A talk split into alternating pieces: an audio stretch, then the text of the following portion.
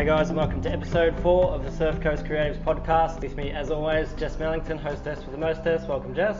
Thanks, Ben. Good to be here. Great to have you here. What have you been up to this week?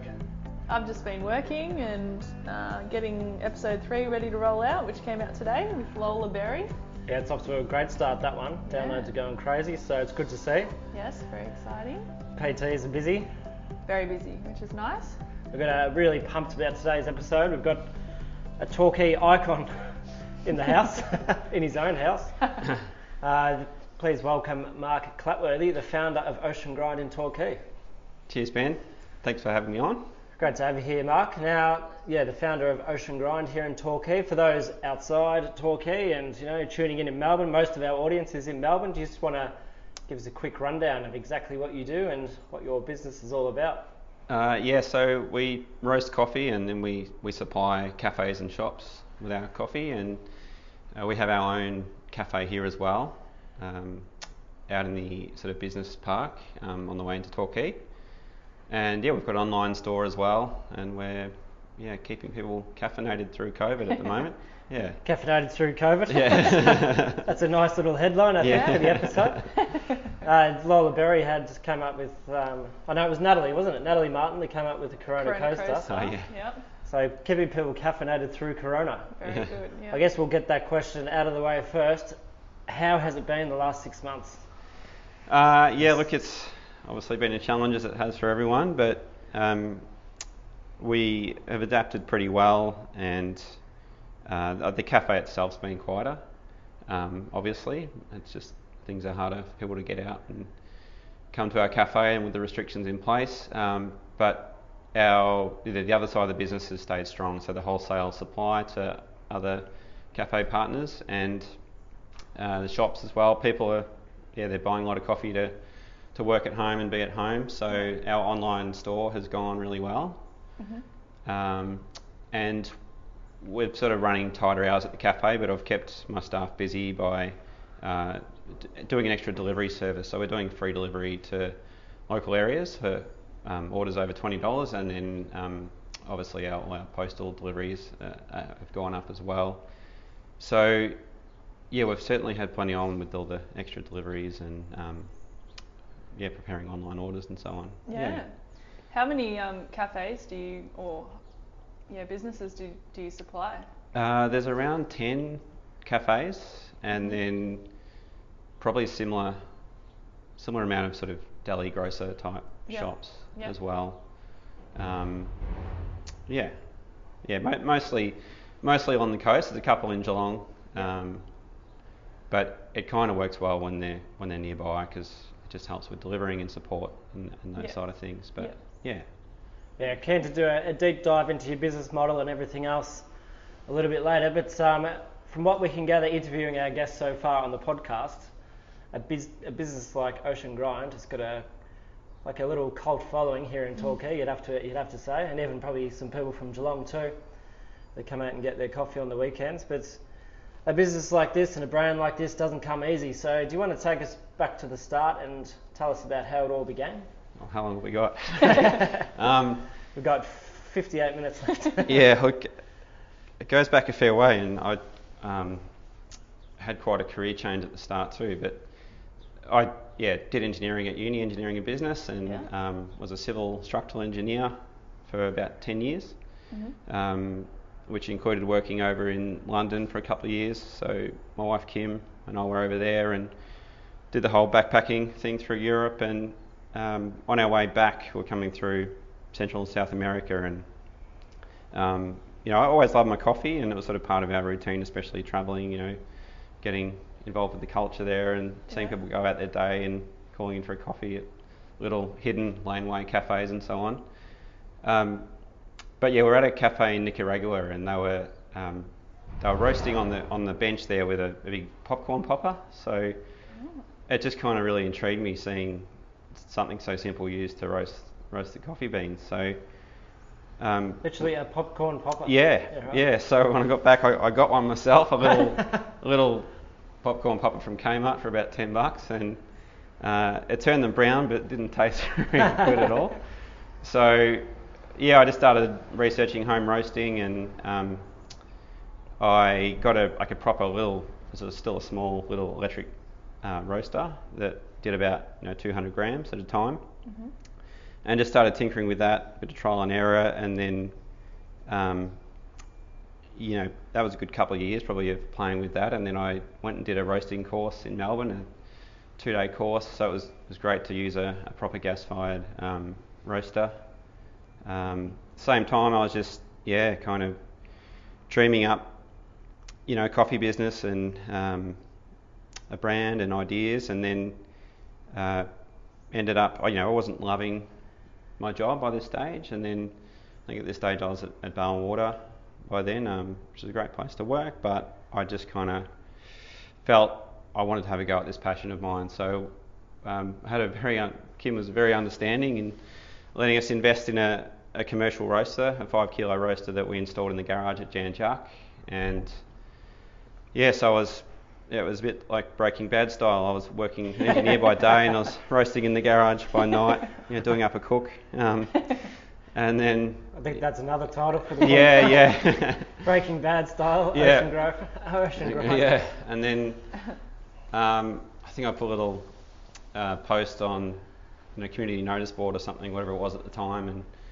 like this is about 12, oh, yeah, probably 12 years ago or something like that. And then I was, yeah, offered free samples of the coffee um, around town. So then I'd, I'd drop them off at people's letterboxes, and then Yeah. I think it was then five dollars a bag, and I'd go between you know Anglesea and Ocean Grove, and um, you know it, it just helped at least cover a little bit of the cost of the green beans, and Yep. I probably shudder to think what it tasted like at the time, but um, it, it just let me hone my craft and um, get my head around the roasting process, and and then yeah, look, push came to shove a bit, and I realised that if, I- if I kept doing it half-hearted, then that's all the business was going to grow to. Mhm.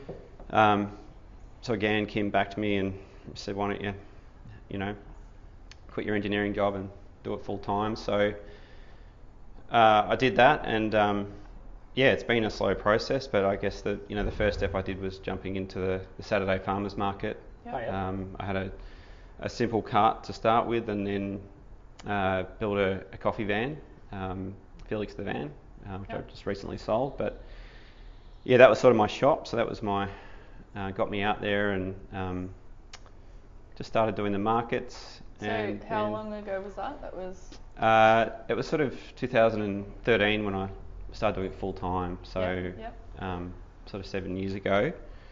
Um, and then yeah, I started approaching a few shops. I think I got in a couple of sort of deli grocer type stores, I think like Peaches, Yeah. um, around that time. And then the plan was to always set up the roastery out at this estate. Um, I could just see that I could um, supply and support cafes in Torquay, but without kind of competing right next door to them. So I felt this was a good spot. Yep. Um, and so uh, eventually I, I got wind of this building getting done, and um, it was pretty daunting at the time to be moving into such a, a big space. Um, but again, I had sort of a vision of doing some community type events and things here as well, and being a good community space. So um, yeah, I just went for it and um, uh, sort of slowly built up the cafe space as well. Yep. Um, and then it's probably only been the last 18 months where it's yeah gotten a lot busier for us in the cafe and also the wholesale side's picking up as well. Um, yeah, so Wow. so it covers most of it, I think. Yeah. Yeah, it sounds like a, a business built purely on passion. Yeah. And I mean, 10 years as an engineer. So, how long, if we can go back to that transition of leaving Yep. engineering? So, it sounds like he's, you're doing it part time, had the, had the shed in Jan Juc, where you're uh, making beans and all the rest. And how long did it take to transition from that to, to the point where your very supportive partner, Kim, said, I think you should quit your job and go about this full time and make a real go of it? Yeah, it might have been. I think we had that uh, the five kilo roaster for it was possibly about a year transition. So it was it wasn't a decision made lightly. I mean, Yeah. we Five, five years. So- no one one year with the roaster in there. Um, we'd had uh, yeah, we'd had one child already, Sienna, um, and I think I think we had the second one on the way, so it was it was like financially it was a big call, and um, but at the same time, I felt that if I yeah if I didn't do it soon, that it's only going to get harder later Yep. in life. So. I mean, you can still find a way to make it happen. Don't get me wrong, but I, for me, I just thought I need to, to have Yeah. a crack now. Um, yeah, It's one of those Yeah. big decisions I think a lot of our listeners have to deal with, and a lot of our guests have had to deal with making that decision as well. At that point we say goodbye to all the bells and whistles. I, ma- I imagine Barwon Water, you know, there was annual leave and sick leave and all the rest, and Yep. you know, there's a lot of security and comfort there. Was Kim working full time at the time? Uh, not full time. Uh, she, yeah, without yeah kids happening, but um, she was definitely part time. She's a neurophysio, so she's been working, yeah, this whole time in part time capacity at least. Um, Yep. So, yeah, we had some stability there with it, with her work as well. Mhm. Um, yeah. And are you from the Surf Coast? I didn't. Uh, Geelong originally, um, but you know my family was lucky to have a house down at a holiday house down at Lorne, so we've sort of been going down there since since I was born, basically, and um, also friends in Torquay and Juc growing up, and then we've been in Juc. Uh, it's going up to 14 years, I think. Yeah, yeah, Nice. yeah, Well, it's a pretty magnificent part of the world, Jan Juc. So. Yeah. yeah. no, we're pretty lucky to live there. Yeah. Yep. And uh, surf and lifestyle is a big part of who you are as well, or is it work, work, work? No, um, Or you can't tell it's, the difference. It's not grind, grind. It's ocean grind, right? So yeah, no, definitely, um, yeah, surfing and uh, is a good outlet for me, um, physically and mentally, and yeah, running and um, playing tennis now with my eldest daughter, who's getting quite good now. So we're playing a bit more tennis as well, and um, a bit of yoga where I can. Yeah. Um, Daughter's beating you at tennis, or uh, not quite? some points. yeah. No, she's yeah, she won't be far off beating me, I'd say. Yeah. Me and Jess started playing tennis with the spring weather coming on board. Do you want to mm. announce the scores of? No. it's like six love, six love, six love. It's, it's just Oh, flogging. gosh. like I get a few points. Get you know, you go to juice a lot, but You get angry. oh, so frustrating. I just can't get. I get nervous to win that game point. I'm like, damn it. Oh no. yeah. And it, just at the end of your introduction there, you, you spoke briefly about you know the daunting experience of taking on the lease here. I imagine, imagine it's a lease here in the Yeah, industrial yeah, park. So, yeah. just for our listeners, we're in the industrial estate in Torquay. It's a bit of a, a CBD, I guess, a dedicated CBD for um, businesses in Torquay. A lot of wholesalers and manufacturers and things. So, Yep. an industrial park, not a CBD. So back in the day, uh, Jess, you had a gym across the road called the Ox Effect. So I imagine you guys were probably two of the first tenants in this area. So daunting, not only because it was your first big lease, but there would have been no one here. Yeah, it was. um, there wasn't. There was Bunnings, I think the the sort of tool hire shop, and Zeally Bay Sourdough were next door, but um, that's just wholesale, not retail. Mm-hmm. Maybe a paint shop. There wasn't a lot. Yeah. And then um, yeah, I remember like when I opened, I just had yeah, had the coffee van at the doorway because I hadn't set anything else up yet apart from the roaster itself. Yep. And one guy, he ordered, and then he sort of, as he was waiting, he looked, looked behind the caravan and said, "Are you just a, a coffee van in a warehouse?"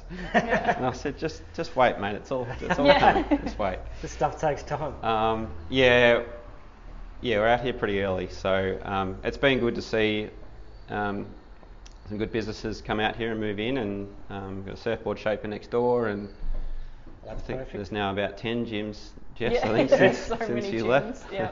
I think the Ox Effect here was one of the first, and now yeah, there Oh, would be There's CrossFit. Yeah. yeah. there would be four gyms out here now, At least. at Yeah. least. Yeah. Yeah. But that's good. Like Torquay is a really um, like a lot of health and fitness is really important to everyone. So it's you know not surprising that there's so many gyms. But I remember um, moving in and the builder that was building Yep. the warehouse said, "Go across the road, grab a coffee. You won't regret it." And I hadn't drank coffee ever, and I went across the road. Like Ever. I was 20, Ocean Grind is your 25, and I, I was 25. Walked across the road, got a coffee because I was so sleep deprived Yep. And I was hooked. And I had the worst. Everyone knows now that I have the worst coffee habit because of Ocean Grind. so thank you for that Well, addition. There you go, Mark. Sorry about that. But yeah, I was obsessed. Like, Welcome okay. to the dark side. Yeah, exactly. Yeah. Yeah. so- Actually, uh, first coffee here today in quite a while, and I've forgotten how good it is. Yeah, it's so good. Being a member of a loyal member of the Ox Effect for 12 months before we shut down, and getting a coffee here after most training sessions. Yeah, I miss so it. good. So, but so yeah, being able to attract people and build a real vibe and community out in this industrial park Mm. is, is quite a thing. So Oh, thank you. And it also comes like you have a very big point of difference where you've got sustainability as one of your pillars. Do you want to talk us through where that comes from and you know what Yeah. you're trying to achieve? I guess from the outset, um, I wanted my business and my brand to be, um, well, firstly about you know appreciating good coffee, but also about appreciating the coast and the natural environment. Um, I guess that's sort of coming from I'd, I'd like my kids to get to be able to experience nature as we have. Um, that's certainly, yeah, been a big driver.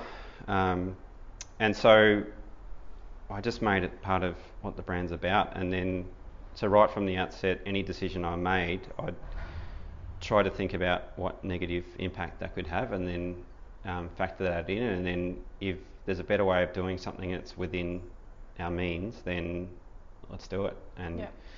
reduce the impact where possible. Um, and we're not perfect. We've still got, you know, other forms of packaging and things that um, we're using, and um, it's, but it's just a case of taking what steps you can, uh, one at a time. hmm Um, yeah. What are some of the things that you've put in place? Um, so I guess the big one last year was was phasing out the single-use cups. Yeah. Um, and that was, it's been a long time coming. And I've always been sort of driving things that way. Um, someone just uh, just revs start- up outside there. starting up the old Land Cruiser. Yeah. Um, just got his delivery of beans and off yeah, goes. that's it. Um, and so, like, we- we have always offered, you know, 50% discount for bringing your own cup right from day dot. And um, we started offering, I think, at the market, we had we had a mug library there. Um, we had our own, you know, collection bin for for our compostable cups, so people could put them in there, and I guess they could see the cups getting used and and the amount that would build up, and then. Um, we kept offering, you know, we did promotions around um, bringing your own cup. So we did a couple of plastic free July periods where we did, um, you know, you could win a surfboard. So we just thought, you know, it's a little bit unrelated, but it, it gets people's attention. I think sometimes you're preaching to the choir a bit if you, um, with trying to encourage the behaviour. So if you can get their attention by bring a cup and bring it, you know, an X number of times in a month, and you'll go in the draw and you might win a surfboard. Yeah, yeah. so, um, whatever whatever works, right, to get people Yeah. remembering and bringing it in, and Yep. um, and we found that that did increase the percentage of people bringing their own cup. Yep. Um, and this is, you know, over a, a good few years, but I kept finding that um, the fallback option's still there, that people would still, Yeah. single-use cups would still get used. So we got it up to sort of 50 to 60% at one point of, of um, that's the percentage of people bringing their own cup. So that's that's pretty high. Like that's that's Yeah. a great result. Um, but there's still, you know, 40 to 50% that of, that we're using single-use cups. So yeah, I just thought, well, it's time now to just draw that line in the sand and, and really practice what we preach and Yep. and call it. So, Mhm. um, and I didn't want to do it in a way that was boom, you know, that's it from tomorrow, no more cups. I thought let's give everyone plenty of notice. Let's bring everyone along with us. Yep. Um, so they are part of the solution as well. Um, so we called it about sort of two or three months out, and look, the positive aspect is you can create a campaign around this, and so there's lots of good social media we could use about Yeah. um, how many days to go, how many weeks to go, and um, yeah, it The got opposite of Daniel Andrews' campaigns, current campaigns. yeah, Where this is the way it's going to be. that's right. yeah, try to get a little bit more notice. Um, so yeah, and so I think um, the end result's been pretty good, very- very positive from everyone, and Yeah. Uh, I think like our numbers haven't gone down. Like so, um, and, and a lot of it is that habit thing. So even like a week or two from from cutting the, the cups off, um, one guy sort of read the notice and he said, "Oh, you're cutting out single-use cups." And I said, "No, it's, it's all good. There's still you know a week to go. You can still get get a single-use cup." And he said, "Oh, it's all right. I've got a reasonable cup in my car. I'll just go get it." Ah, So yeah. that's the sort of behaviour that Yeah. That exists. And um, I mean, look at the mask wearing. Like, no, not many people are forgetting Yeah. their mask because they have to wear it. So if you, if you had to bring your cup and you really wanted a coffee, you, you won't forget your cup. Yeah. I must admit, Or I maybe- forgot to wear my mask at Woolies the other oh, day. right. And, and all these people were looking at me. I was like, what's everyone looking at today? and then I just remembered I didn't have my mask on, so I'm surprised that I didn't get frog marched out of the store. yeah. But uh, you do forget. But yeah. Yeah. that is a very, very cool. I can't think of another cafe or roaster who's implemented that policy. And I remember reading an article in Surf Coast Times last year when you did it. I think it was August 2019, wasn't it? Around then. Yeah. Yeah. Start of And- August. Yeah. It wasn't, um, you know, you think, you know, a nice positive policy like that, every, everyone's on board, but not everyone was on board, were they? You had to knock No. it. Yeah, knock there was back. look. There's yeah, definitely a handful that um, maybe there's a handful that did, never came back at all. Um, we didn't notice it in the numbers, and in fact, it attracted a lot of new customers that hadn't heard of us, and they sort of read the story, heard what we were doing, and came here because of that. Yeah. Um, uh, but we still, even now, you'll get a couple of new customers that come in and, um, yeah, they walk out. Not many, most of them are like, ah, that's all good, like, it's great what you're doing. I just don't want to buy a cup today, so Yep. Yeah. I'll leave. Um, every now and then you get one that I think one guy said that's ridiculous and stormed Yeah. out. Um, but not as ridiculous as using something for three minutes and chucking it in the bin every single day, Yeah. I reckon. Yeah. um, and yeah, I, overall though, it's uh, definitely been a positive thing. And look, it is easier when we've got dining. It's a bit hard at the moment with COVID. Um, because when you've got the dining aspect, then the other fallback is look, don't have a cup, don't want to buy a cup, just sit here and drink it. Yeah. You know, Yep. check your emails on your phone or do something and enjoy your coffee here. Um, so overall, it's been positive and um, shout out to my staff who have they've been at the sort of front line of this um. Yeah. the whole time and um, having to convey to customers uh, our policy and um, and they're all you know a couple were a little bit worried about the business side of it and things but Yeah. um, generally very supportive of it and then even when COVID hit and we had a team meeting and I said, "Look, this is going to get really hard with the cups, and we, we don't want to spread the virus as well with just all everyone bringing their, you know, grubby cups in. Yeah. Um, so That hasn't been washed, been sitting in the truck for yeah, so couple of weeks. again, they were just it was a no-brainer. They would have said, "No, we can't go back. Yep. Single-use cups. Let's stick with it." And we we we fell back to the swap and go system that we use with the Huskee go. cups. So we, we sort of already had that in place, and but we went purely to that so that there's not the handling of cups by our staff. It goes the customer puts it in a in a box, and then um, we get a fresh cup that's been commercially washed and sanitised from the machine. Yep. But now, last week we just went back to everyone can you can bring your own cups in again, provided they're clean. So Mm-hmm. Maybe that's a good thing out of COVID that we've, we've made people bring clean cups Clean in cups, now. yeah. And you, did you say 50% discount if you bring your own 50%. cup? uh, no, it was 50 cents. 50 so cent. That's Alright. yeah, that's what it was. cent. That that was our incentive to, you know, we were trying to phase them out. Yeah. Although I think that's a great incentive still. I mean, a cup of coffee anywhere now, four fifty, five dollars, depending where you go. Yeah. So fifty percent off. It's a great little incentive. Yep. Yeah. Did you have a few questions, Jess? No, I just was agreeing with that. Yeah, it's a great little initiative, and And I think, um, sorry to no, no. cut in, but um, I just really hope that other businesses, other cafes, it'd be great if more did the same. Yep. Um, it's just the more the more of the more of us cafes that are doing it, the easier that behaviour shift becomes for everyone. Yep. Um, You mentioned before that you know some other cafes that. yeah. doing So, um, well, Lorne, the guys at HAH Lorne Beach, they um, well, they didn't they didn't use the disposable cups from the start, so they they sort of had their own cups there that people could wander down to the beach. They're right on the beach there at Lorne. They could customers could wander down with a cup and bring it back. Um, Yep. So they just didn't even have them at all. Um, we just see Whole Foods as well phase them out. Um, Feast in East Geelong, they're one of probably only the one in Geelong that I know, and that they well they use our coffee as well, which is Yep, great. yep. Um, yeah, they they phased them out a month or two after us last year. Yep. Um, and again, they offered the similar options. Um, and again, I'm happy to help. You know, spoke with Eileen from Feast, and then uh, I'm happy to help any cafe out there that, you know, even if they don't have to be using our coffee, I just want to see more cafes doing it so that this behaviour shift can happen. Yep.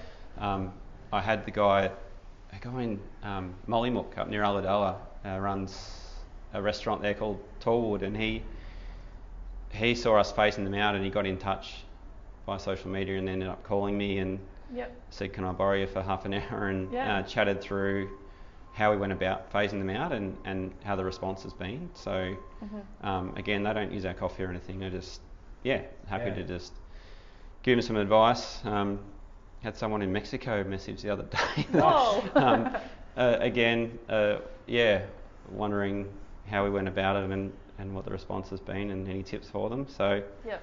um, happy to help anyone worldwide. yeah, so for you, it's not about marketing; it's about actually making a difference. Yeah, that's right. Yeah, just that behaviour change and just seeing um, less waste out there because um, it's a it's a big problem. Well, That's not huge. just Australia, around the world, and um, that that uh, single-use mentality Mhm. it creates a lot of a lot of waste. And for us, you know, or, again with our brand, we're trying to raise awareness around marine debris and the impact on uh, the oceans and the, the yeah animals in the ocean. And so waste is a big problem. Yep. Yeah. And if uh, if there was ever a time to sort of bring that to the forefront, there's been a lot of dolphins Yeah, swimming around fish fishers and other beaches al- along Torquay. So that's right. if ever there was a time to sort of think about our impact on the ocean, then we can just think about some of the animals that are out there, That's it. like those magnificent dolphins that have been swimming around, and I think one is actually just hanging around by itself, isn't it? One yeah, that's right. juveniles. Yeah, they're playing around a bit lately. Yeah. Yeah, I think that's a that's a great initiative, and uh, to be honest, I remember coming here to get a coffee, and I remember the fact that you didn't do takeaways and things. I at the time I didn't understand it, I didn't get it, because being uh, coming from Melbourne, you know, li- Yeah. 12 years in the city, you know, it's coffee Yeah. coffee culture, and you, you get a cup and off you go, and there's no talk of sustainability and the impact Yeah. of plastic lids and all the rest. But having educated myself sort of by reading a few different books, like we, t- we spoke about this in episode number one actually with Natalie Martin, but um, Yvon Chouinard, the founder of Patagonia, he wrote a book called Let My People Go Surfing, Yeah. and obviously he's big on sustainability and all Yeah. the rest, and being hundred, not 100% sustainable, but doing everything you can to reduce the impact, Yeah. reduce their impact on the environment. So, having read that and working at Rapid Ascent in Torquay, we run a lot of events. So the Otway, Otway Odyssey, uh, the Surf Coast Century, and we eliminated plastic cups last year during the trail running series. It was one of our big things. Awesome. Um, single-use plastics as well. So now I get it. I understand it. I think it's a great initiative by yourself. Yeah, thank you. And we're doing the same with the. We're doing a tin swap system as well with Yeah. people um, locally anyway ordering coffee for home. We can, yeah, a bit like the old milkman. We can they can leave their empty tin outside and we swap it with Yep. the one full of coffee, or they can here in the store as well. They can bring in. Um, we've gone back to allowing all containers now, so yeah, you can bring in Tupperware or tin or a jar or whatever you like, and um, we'll refill that uh, just to help with the packaging waste. Our bags are compostable, but again, it's not the, be- the best solution's reusable. So Yep. um, we try and do that where we can.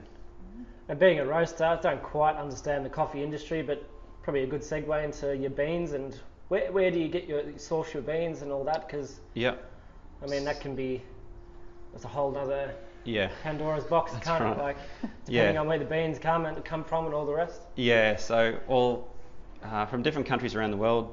Um, you know, mostly Central South America, but also Africa and India and Indonesia.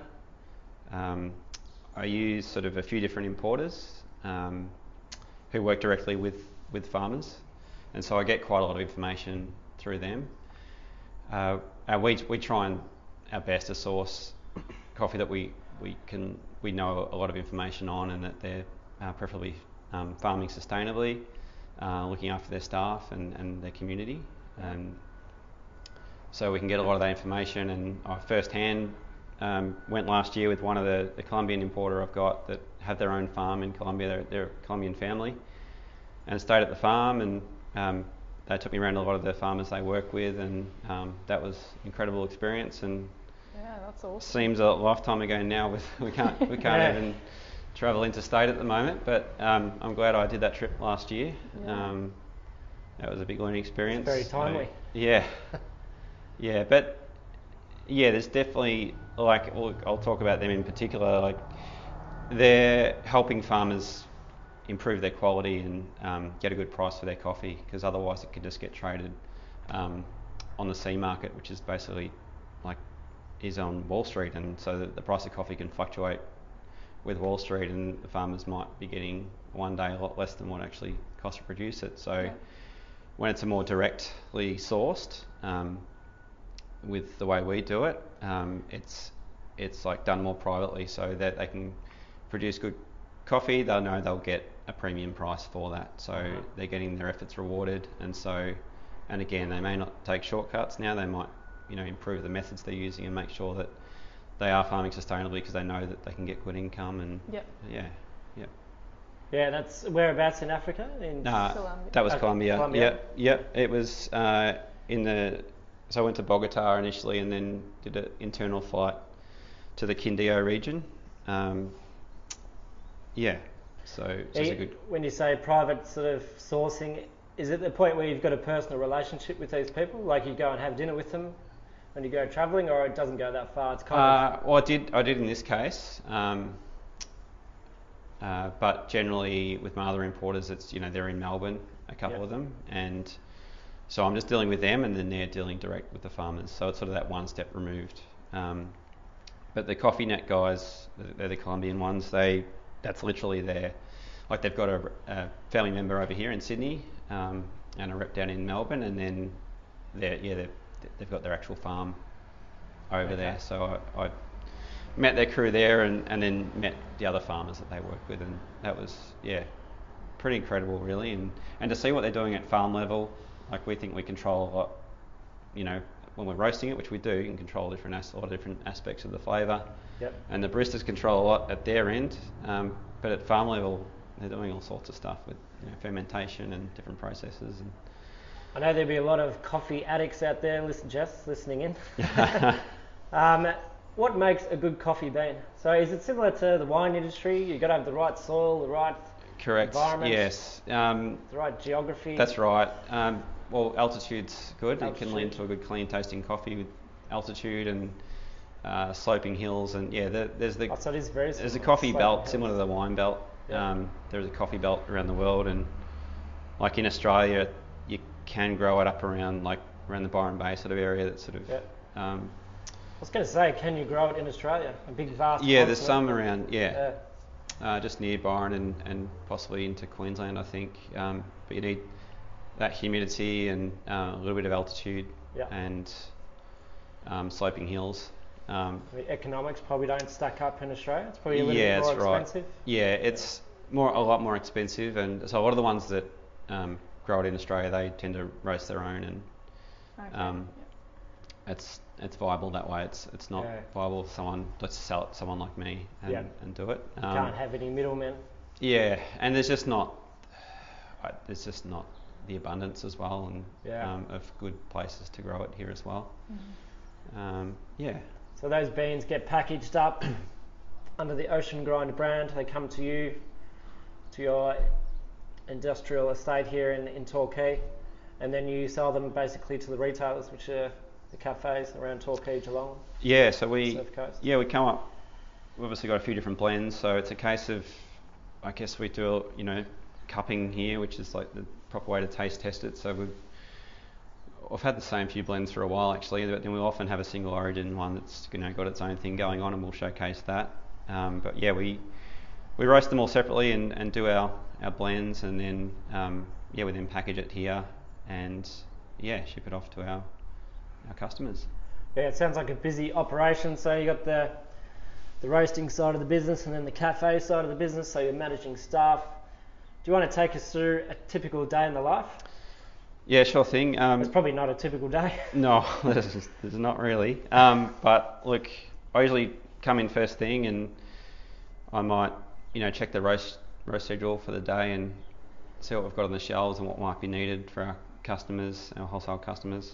So you- you've got a roasting schedule. Yeah, Yep. we just decide what we're going to roast so that make sure we, we're sort of we're sort of roasting for the week ahead because coffee needs to be rested. Um, it's a bit of coffee education for you, but Yeah. That's cool. the first day or two, coffee is very. Um, it's not great to have straight away. It, it's actually sort of too fresh. Uh, it's releasing carbon dioxide and gases. That's why you have the valve in your bag. Is it Um, really bitter? It can taste a bit sharp, kind Sharp, of. So it's better once it's settled after a few days and the chocolatey flavours come through and Yep. um, it'll pour better as well you know, if you're using a commercial machine. Um, so yeah, we, we kind of got to keep a week ahead sort of thing. So we've got to be my yeah yeah definitely have a schedule going on and planning ahead and so yeah sort of yeah I'll check what, what we need to roast. I'll check what orders have come in, um, chat to the team and um, see what, what's needed to do for the day and, and then I might yeah head up to the office and do some admin. Um, and yeah, as you said, it, it could go all different ways from there. There could be deliveries to do. There could be someone needs a hand fixing their grinder, or um, you know, lots of lots of odd jobs in the warehouse to Mm. do. Uh, and at the moment, I, during COVID, I've been sort of going home at lunchtime and giving Kim, um, you know, a hand with the homeschooling and letting her go and then do her work. How many kids ha- do you Uh, have now? Three. Three Uh, kids. Three daughters. So what? Just turned Three girls. Yeah, yeah. I know I'm in trouble. um, 11, 7 and 6 they are. Um, so yeah, I've tended to go home and take over the homeschooling at lunchtime and let Kim do some of her work or get out of Do the house map for a out run and or say, something. This is this is a picture of Colombia. This is Yeah, that's right.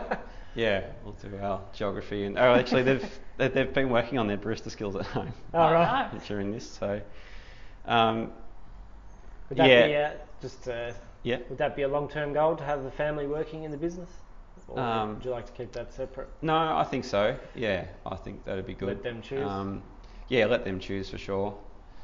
Um, but it's nice to know that you could, yeah, potentially have them in here, and there's lots of different, you know, jobs that can be done.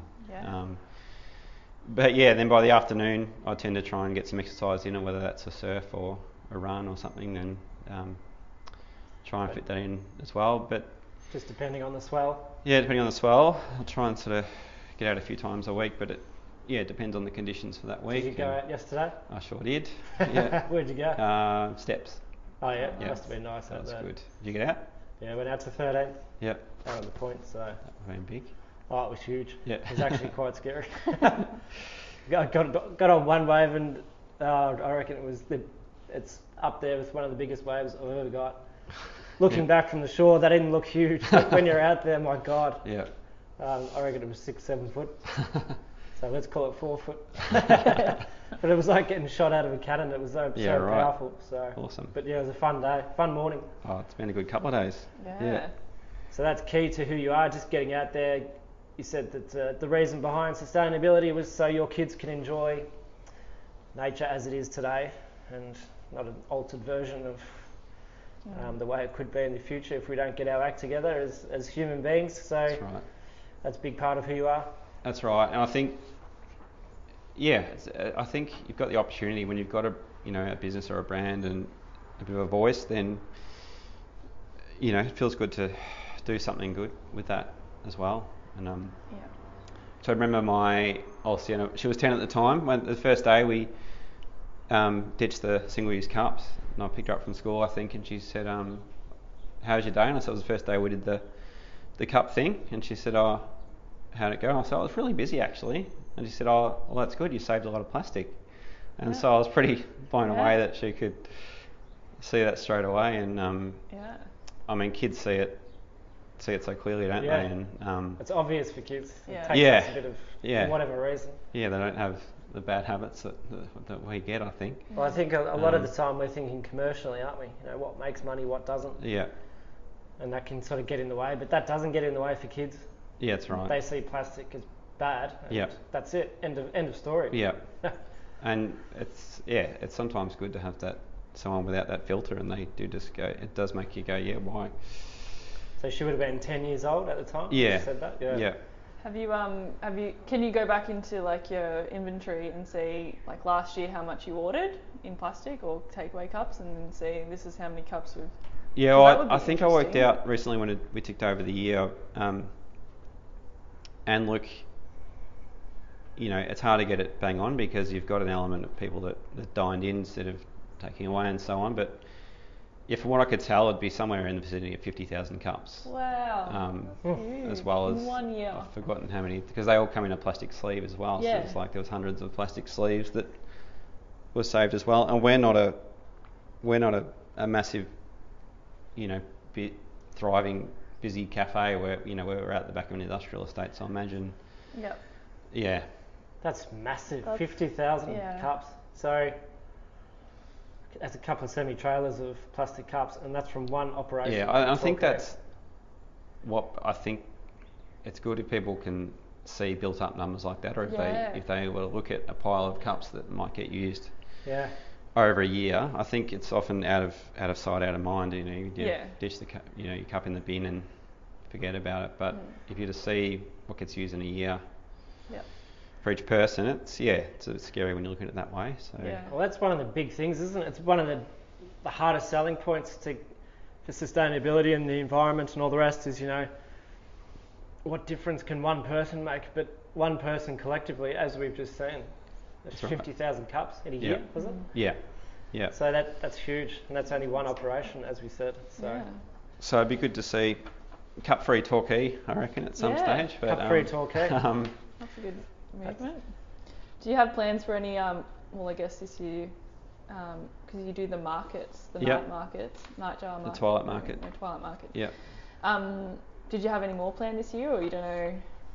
Uh, we'll see. It's going. It's looking pretty hard with restrictions. Yeah. Um, do you want to just briefly explain the concept of the yeah. night market? So the Twilight Market, um, I guess it was a chance to showcase other makers and artists and producers in the region, Yeah. um, and sort of shine a light on them. And um, the sort of reasoning, I guess, was, well, you know, I'm we're a small producer and maker, and so to practice what I preach, I wanted to kind of shine a light on these other um, local makers and support them, uh, and Yeah. hope that you know people support them like that support me, and Yeah. um, it just keeps our community strong with that sort of mentality. So um, We alluded to it actually in episode two with Tal Lemons, that's right. and it's, it had a big impact for him. Yeah. Oh yeah. I don't understand he's got a free trestle table for life. That's right.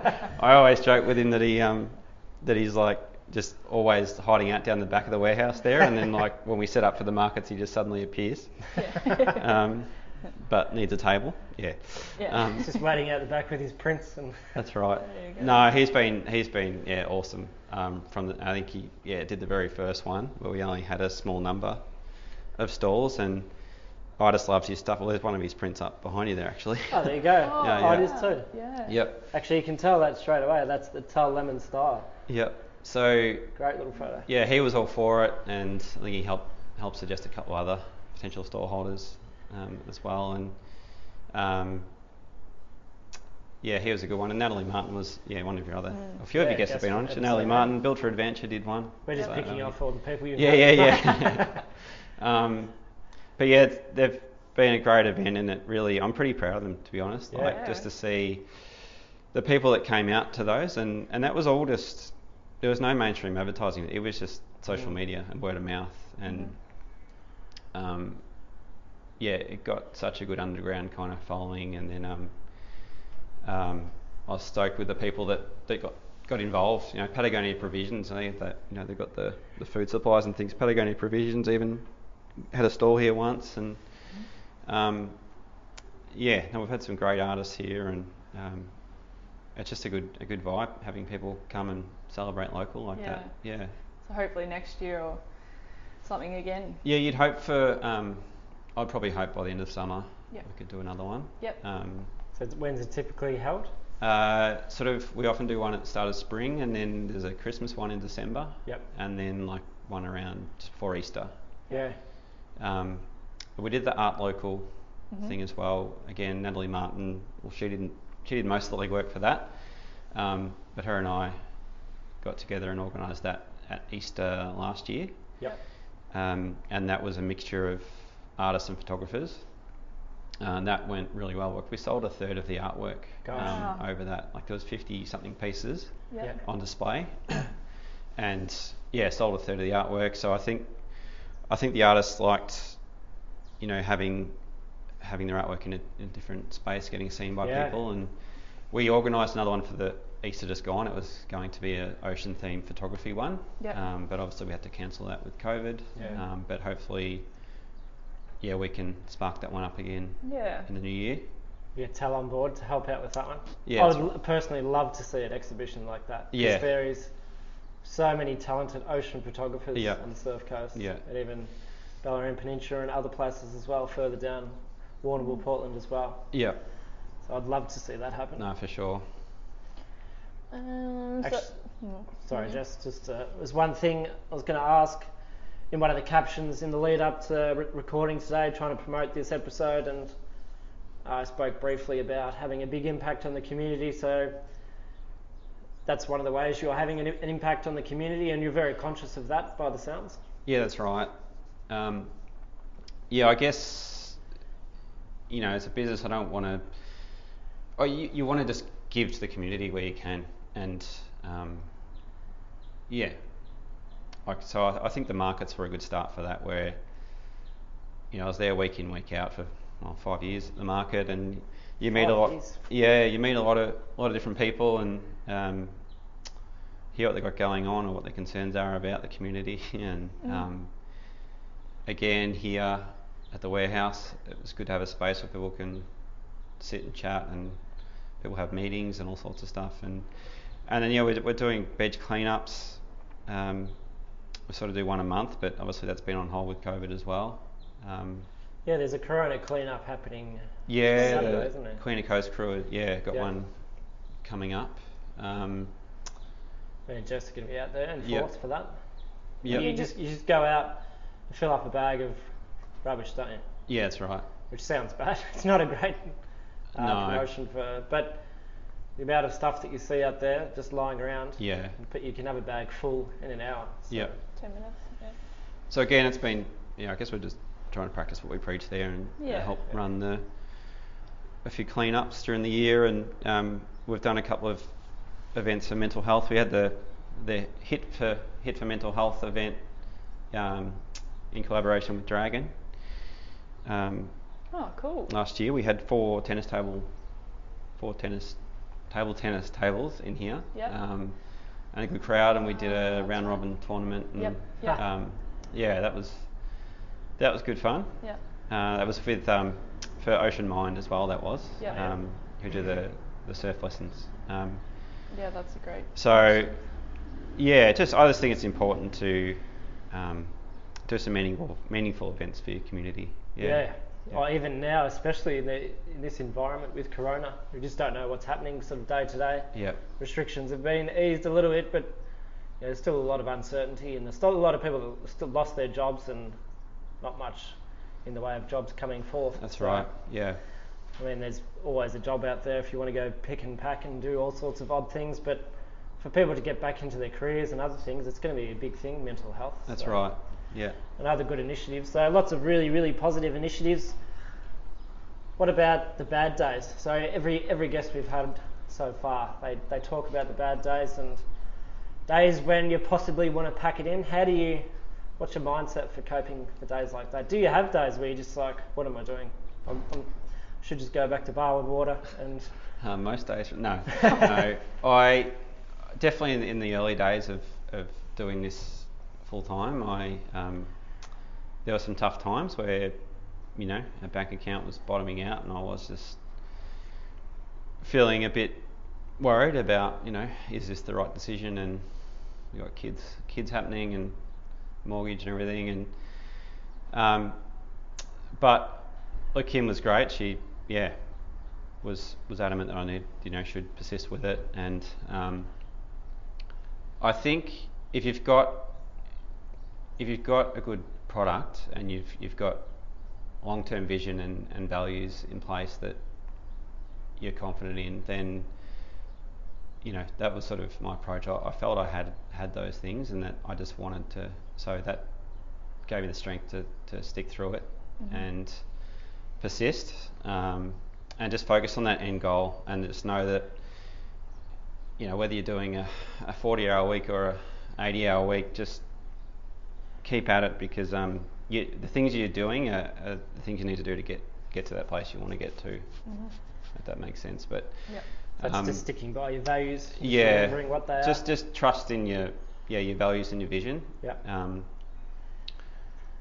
yeah, I think the key thing around that is how if you've got a product that you know is good, like you can always spend money on marketing and advertising things, but if if you don't have a product that people like and are coming back for, then yeah. you know they're going to see through that. So, yeah.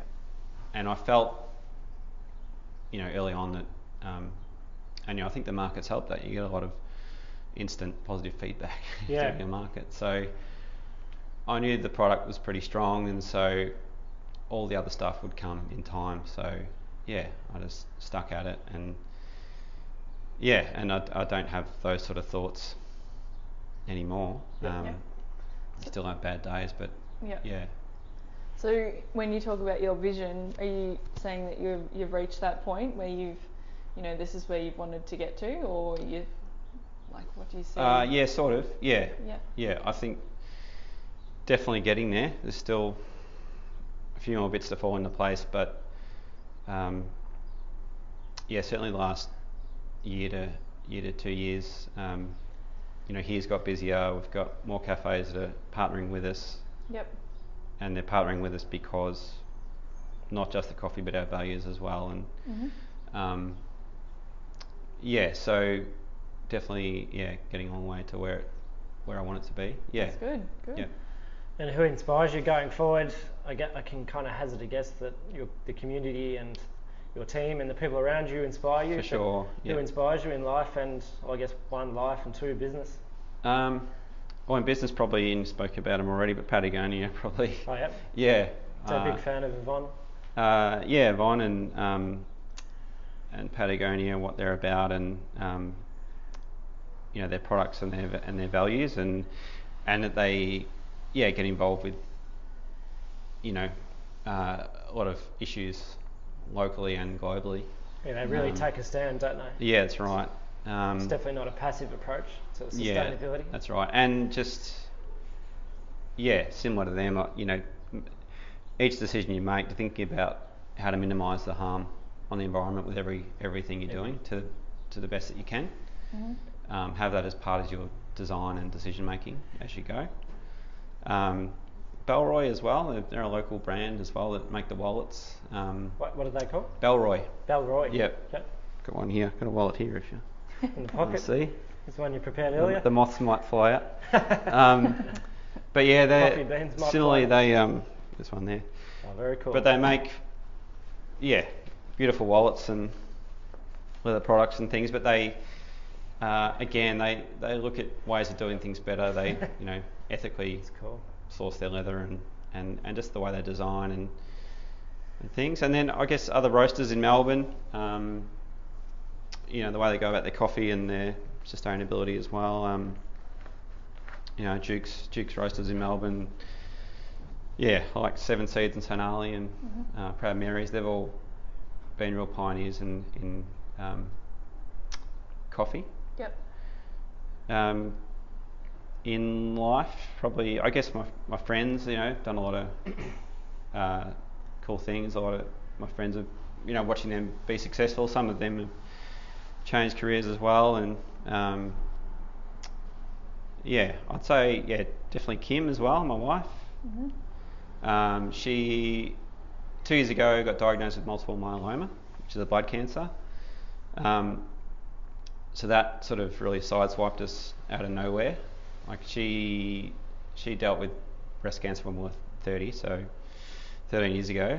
Mm-hmm. Um, and that you can kind of understand, and you know it's more common, and um, but then to get diagnosed with the myeloma was it just sideswiped us completely, and but yeah, to watch her the way she took it on and her stoicism was just incredible and like she's she's all clear now had treat you know chemotherapy and Wow. everything and is all clear now like it it doesn't go away forever it, but at least we know to we can just monitor it going forward but she yeah was was just amazing and such a good role model for the girls as well Yeah. Mm. and um, is as fit as ever. She's exercising, she's working. Um, so yeah, I guess that's definitely been an inspiration Yeah. for yeah. me as well. That resilience, Yeah. um, and then yeah, I guess the usual splattering of athletes and musicians and things that I follow Yeah. and like, and um, yeah, just lots of different pieces. And and, it, and I think as you touched on before, just locally, uh, other people doing creative stuff, the sort of people you're getting on this podcast, um, uh, and the people we have at our twilight Market. So just um, it's great seeing other makers go about it and Yeah. um, putting great products out there locally. Yeah, Yeah, it's definitely great to bring some of their stories to life because you see their stuff. You see, you see, you know, it's, for example, Natalie Martin's artwork, but you don't know the Yep. story necessarily behind Yep. Natalie. Having six years at Rip Curl and making the decision to go full time right. as an artist, like Yep. that's a big decision. yeah, for sure. And just bringing those stories to life, and your story about sustainability, Yep. and even your wife Kim Yeah, as well. So it's an absolute privilege to bring those stories to life. So Yep. we do have a question about creativity, and actually, I'm interested to hear your answer to this because, given your engineering background, you know, engineering very structured, you know, very methodical, very numbers, you know, physics and all the rest, and uh, the difference between nature and nurture. So yeah. something you're born with, or something that can be cultivated. So, well, a bit of both. Um, but yeah, aside from the engineering though, there is a bit of hospitality in the blood. So, Ah. and I grew up. Well, my family has run a, a pub in Geelong for over 60 years. So, Oh wow. uh, I grew up doing a few dishes and collecting glasses, Oh, there you Yeah. go. pouring a few beers there, and yeah, all my part-time work through uni and so on was um, hospitality. Which pub was this? Which was Uh, Sawyer's Arms Tavern. Oh, yeah, Yep. Sawyer's Yep. Arms. Yep. Um, yeah, so did a lot of hospitality on the side of uni and things Uh-huh. growing up, I guess. So, and I've got yeah aunties and cousins that have that have done a lot in hospitality. So I think there's something simmering under there that Yeah. I, I couldn't really avoid. Um, uh, but yeah, you can nurture as well, I believe, um, creativity. Um, I think I think the key thing there though is that um, you need to have you need to have that passion and, and authenticity as Yep. well um, for to be able to nurture it. Yeah. Yeah, Yeah. yeah, So you can't be wanting to say become an, a photographer just for the Instagram likes. You've Yeah, got to love it. that's right. You've got to love it without Instagram yeah, type thing. for sure. And I think it's a good word you use there, simmering. I like that word because a lot of people can get stuck. I, I know personally that's what happened to myself. I think there was just something simmering. You know, 12 years in finance in the city of Melbourne, there was Yeah. always something simmering. Just Yeah. didn't feel comfortable Yeah, sitting in an office for nine, ten hours a day in Yeah. front of a screen. So. for sure. Especially with life now the way it is, and you know, to think what I was missing out on for 12 years. Oh, you made a good move. Yeah. Yeah, And I think, like, even just thinking back, you, that's so crazy that you've just walked in to get a coffee and seen a popcorn maker going off, roasting some beans, and all of a sudden you're like, if you fast forward, Here we are in your showroom that's just doing a podcast. crazy. Like, It is. It's really cool, really cool story. That's the. How long did the $10 Kmart special last? Oh, I think I only did one roast with it. it's probably blew up. it roasted them in about three minutes, and it should take you know Oh, really? ten minutes longer than that. But Yeah. so they, they sort of looked the part, but there was no the no flavour. flavour. But yeah, there's people. If you look online, there's people t- tinkering Do with that. popcorn poppers to make them work, or using heat guns, or yeah, all sorts. Using the old NutriBullet or something. Well, essentially, you could do it with a wok over over flame. Really, it's just about heat over time. Yeah. Really, but yeah, That's so there you go. cool. Yeah, there's a there's a good new ISO activity for Yeah. you maybe. Yeah. Yeah, don't send us in your pictures if it goes wrong. House on fire. Yeah. Yeah, getting towards the end of the podcast, Mark. It's already been an hour, so it's been great chatting with you. A lot of our listeners will be hanging on every word you say because you know there's there's quite a few. I know from comments and stuff that people have aspirations to start cafes and coffee roasting type businesses and even a retail type of business with an eye on sustainability. What would your number one piece of advice be for people that are sort of, I don't know, maybe stuck in a part time job, working full time, they have ideas, they don't know how to take that next step? I know you took that step with, with the markets in Torquay. It seemed to Yep. be a great little Yep. booster for you in terms of um, getting your product up, out there and Yep. mixing and building relationships. What sort of advice would you give to people out there in that situation? Um, yeah, I'd say to just to, well, first of all, just take that step, step across that line. Um, certainly, you know, do your planning and so on, but you've got to take that step, and then you've got to put yourself out there because you, you won't know what opportunities are actually there until you've stepped across that line and and put yourself out there. Um, yeah, you, you don't know. Like, there's people that will help you in your business and, and, and will give you opportunities that you won't meet them until you've yeah gone out there, until you've knocked on some doors, till you've done a stall at a market, till you've you know called some you know collaborated with someone on, on a project. Um, yeah, it's just it's about making that move because a lot of the opportunities that have come up for me weren't there until I, I'd taken that leap out. So Yep. Yeah, That's I great. definitely relate to that with the podcast. Like we did episode one with Alan Imo, who are our good friends, so that was a given. yeah, And basically volunteered themselves. Yeah. And then after episode one, it was such a good episode and just went crazy in terms of downloads. It's still our second most popular episode now. Tal's taken over from episode two last week. But yeah, after episode one, we're like, what do we do now? Like, yeah, and that's the point where you've got to put, Yeah. really put yourself out there, that's right. make yourself vulnerable. Yeah, And thankfully, people have been very accommodating and had a lot of people come forward to us too. yeah, and you'll find one one thing leads to the other then, and, Yeah. and Yeah. that all snowballed because you'd taken that first step, and Yeah. made the first move. So yeah, yeah, for us it already has, and for you it clearly has as well. So, I mean, having the ability to put on something like an exhibition for local artists, like that's, that's crazy. Yeah. I, I imagine that wasn't part of the initial business plan. No, not not totally. And then and uh, we had even had a we had a podcast, a live podcast hosted here, the Lipped Surfing Yep. podcast during Bells last year. Oh, We had nice. Nikki Van Dijk and Wilko and a few others here. Oh, really? And, um, Big fan? I was spitting out. Oh, no, he wasn't there that night, but he He's dropped in. he dropped in for Yeah, coffee yeah. There you go. It's my dream to have Mick on the podcast. So, Mick, if you're tuning in, we're coming after you. Because I want to get him on because oh, he's got a great story to tell, and Yeah. Torquay is a bit of a second home for him as well. yeah, It's uh, being sponsored by Rip Curl long term, so Rip Curl pretty much adopted him. So yeah. Oh, well, we're very much an unofficial sponsor. Of Yeah. Loves his coffee, so I'll, yeah, well, next time you see him, just drop a line. try and uh, Ten- yeah. Drop the word in for you guys. Yeah. There we go, putting ourselves out there. Uh, it's been great to chat, Mark. You've got any final questions, Jess? Um, yeah, just where can our listeners find out more about you or order a coffee? What's the Uh, yeah, we're just going to give us a follow at, at Ocean Grind on Instagram or Facebook, and then the website's oceangrind.com.au, Yeah. and we have the online store there. Mhm. Um, yeah, otherwise worries. We're open Monday to Saturday. Yep. Bring your Huskee Bring your cup. cup, Huskee Yep. Cup. Yep.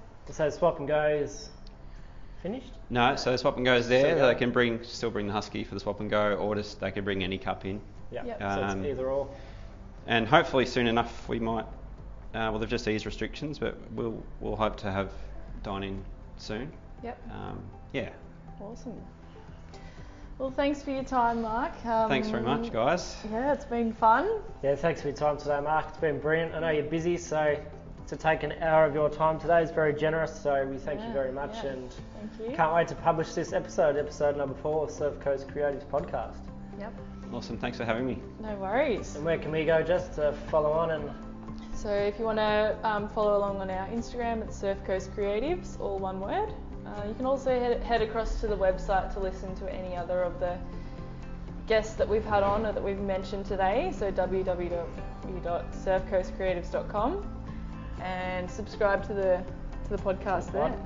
Email subscription, that is. So we send out a weekly email just with a few hints and tips and all the rest. And our blog is growing by the day. So And we've also got our resources page. yeah, check out the new resources section on the, on the website. We're just going to keep building and building and building that. So just little apps and software and all sorts of stuff you can use as a small business owner. So check that out when you get a chance. Big welcome too to all our new subscribers. So doing a photo live during the podcast with Mark. There we go. Thank you. I think I blinked. anyway, thanks for your time, Mark. It's been a pleasure and hope to see Ocean Grind full steam ahead across the summer. Oh, Yeah. thanks very much. Thank Yeah. you.